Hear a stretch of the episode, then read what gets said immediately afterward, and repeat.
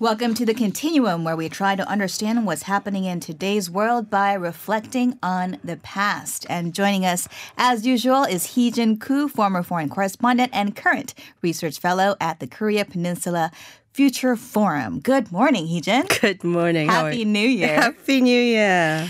So the movie Baekdusan, or Ashfall as it is called in English, uh, has claimed the number one spot at the box office since it opened on December 19th, unseating a very comfortable Frozen 2. uh, so the movie, I understand, is about a volcanic eruption on Baekdusan or Mount Baekdu and how South and North Korea uh, work together to deal with this disaster. So today I understand we're going to talk about the history of the famed mountain. Of course, Mount Baekdu is regarded as the sacred cradle of the Korean people, its spirit and culture. So uh, tell us more about the significance of this mountain and also its current volcanic status. Of course, um, it's the tallest mountain on the Korean peninsula, um, standing at about uh, 2,700 meters high or 9,000 feet. Um, it has been the source of lots of folk tales, songs, legends, including one that has the uh, that tells of the birth of the Korean people itself. Um, for many, this is a place where history began for the Korean people and where religious rites and ceremonies are held. And it's located on the border between North Korea currently and China. And the border actually intersects that mountain. So half of that mountain belongs to China and half to North Korea at the moment. Its uh, crater lake, Cheonji, can be viewed by tourists taking routes from China, um, as well as the North Korean side, which is not currently available To South Koreans. For the Chinese, who call it Changbaishan, it attracts about 2 million tourists each year, a huge portion of whom are South Koreans.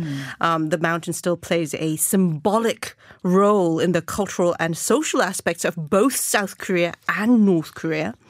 Uh, South Korean President Moon Jae-in joined uh, North Korean leader uh, Kim Jong Un in a surprise tour of Mount Baekdu during their summit in September 2018. Yes, how can we forget Of those course. very uh, memorable uh, images of the two leaders at Mount Baekdu? hmm And last year, North Korea released stunning pictures of Kim Jong Un riding a white stallion on top of uh, the very snow-dusted Mount Baekdu, as you can remember. And recently, a video clip of, of the same uh, white stallion and the We North. Korean leader as well. Um, uh, he makes a uh, photo appearance on Mount Baekdu each year. It's beautiful. Mm, It is absolutely beautiful. Actually, I had the chance to uh, climb Mount Baekdu several times from the Chinese side, um, both when it is uh, dusted with snow as well as when it's very, very green and very, very beautiful uh, in springtime. It must be a different uh, feel Oh, it is. with the seasons. Oh, th- it's completely different, ranging from winter to summer. So we have to remember, though, that this is a volcano, right? So, Heejin, has there been any eruptions at Baekdusan uh, in the recent past? Well, not in the recent past, no, but about a thousand years ago. Uh, well, the crater lake Cheonji is a testament to the past volcanic eruption.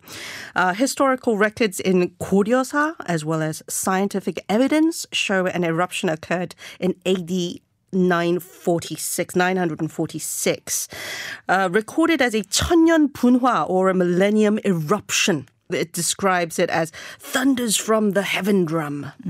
Um, this was a time that uh, when we saw the rise of the Koryo dynasty, which united the Korean peninsula and gave the modern country its name.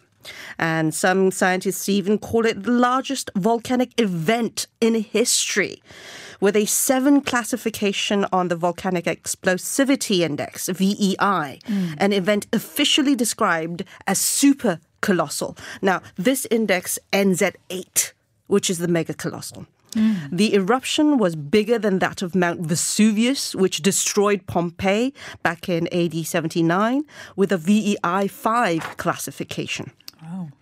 The Baek- Baekdu eruption spewed up about 42 megatons of sulfur into the atmosphere. Its ashes at the time covered Hamgyong province and reached as far as Hokkaido. Nearly two inches of ash accumulated in Japan at the time. Surprisingly, the impact was significantly smaller than that of eruptions with smaller classifications. Some scientists have attributed this to weather conditions at the time, as well as the altitude which it lies. And the Joseon Wangjo Shillok of the Joseon dynasty, uh, back in 1702, recorded similar, a smaller eruption. Uh, it says the sky and the land suddenly became dark, filled with smoke and fire. Um, uh, suffocating smells filled the air. Temperatures rose. Ash fell like snow all around, piling about to one chi, which is about three centimeters. Mm, wow. So, but this uh, millennium eruption happening in uh, 946 AD, you mentioned that there haven't been any big eruptions in modern history since then. Um, but have we seen signs of volcanic uh, activity recently? Yes, there were. Um, between 2002 and 2005, North Koreans began to worry that there were signs. Um, and this uh, was due to the multitude of earthquakes, small and uh, small in size, um, minimal in size, around the area. Earthquakes often precede an eruption on a volcano um, around the area.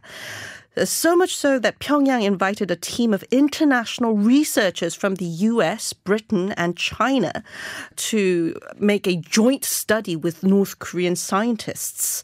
Um, the, the, the team itself uh, published two studies until 2013. Now, that was extremely rare. North Koreans rarely invite international scientists, it's against their protocol, but that actually happened. So, what did the studies say? Actually, that showed uh, what we just talked about the ashfall as well as uh, the magnitude of the sulfur that was spewed into the air that we uh, that we talked about. And last year, North Korean scientists disclosed at another conference in Milton Keynes in the UK uh, that Baekdusan has seen at least 10 earthquakes. Um, from 2016 to 2018. Um, British scientists at the conference expressed similar concerns about the increase, but we have to remember back in 2002 and to, between 2002 and 2005, there were 3,000 earthquakes in and around that area. So the frequency may have declined slightly after 2006, but it has slightly increased in the last two years. So certainly there is activity there. Uh, I mentioned in the intro uh, this movie that's really uh, getting a lot of people to the movie theaters, uh, Baekdusan or Ashfall as it is being called in English. Um, and again, it's it's about how South Koreans and North Koreans work together to uh, deal with a eruption at Baekdusan or Mount Baekdu. So let's enter what if territory here.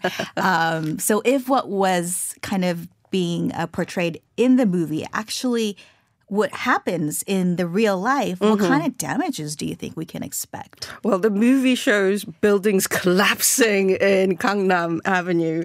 Um, and- Gangnam? In Gangnam, Wow. Daero, yes. Okay. And the destruction of major social infrastructure in around the nation. And for those of you who may not be familiar, Mount Baekdu is at the very north of North Korea. Gangnam is in Seoul, Yes. which is you know quite a distance. it's about Anyway, 480 it's a movie. it's about a 480 kilometers away from the South Korean border.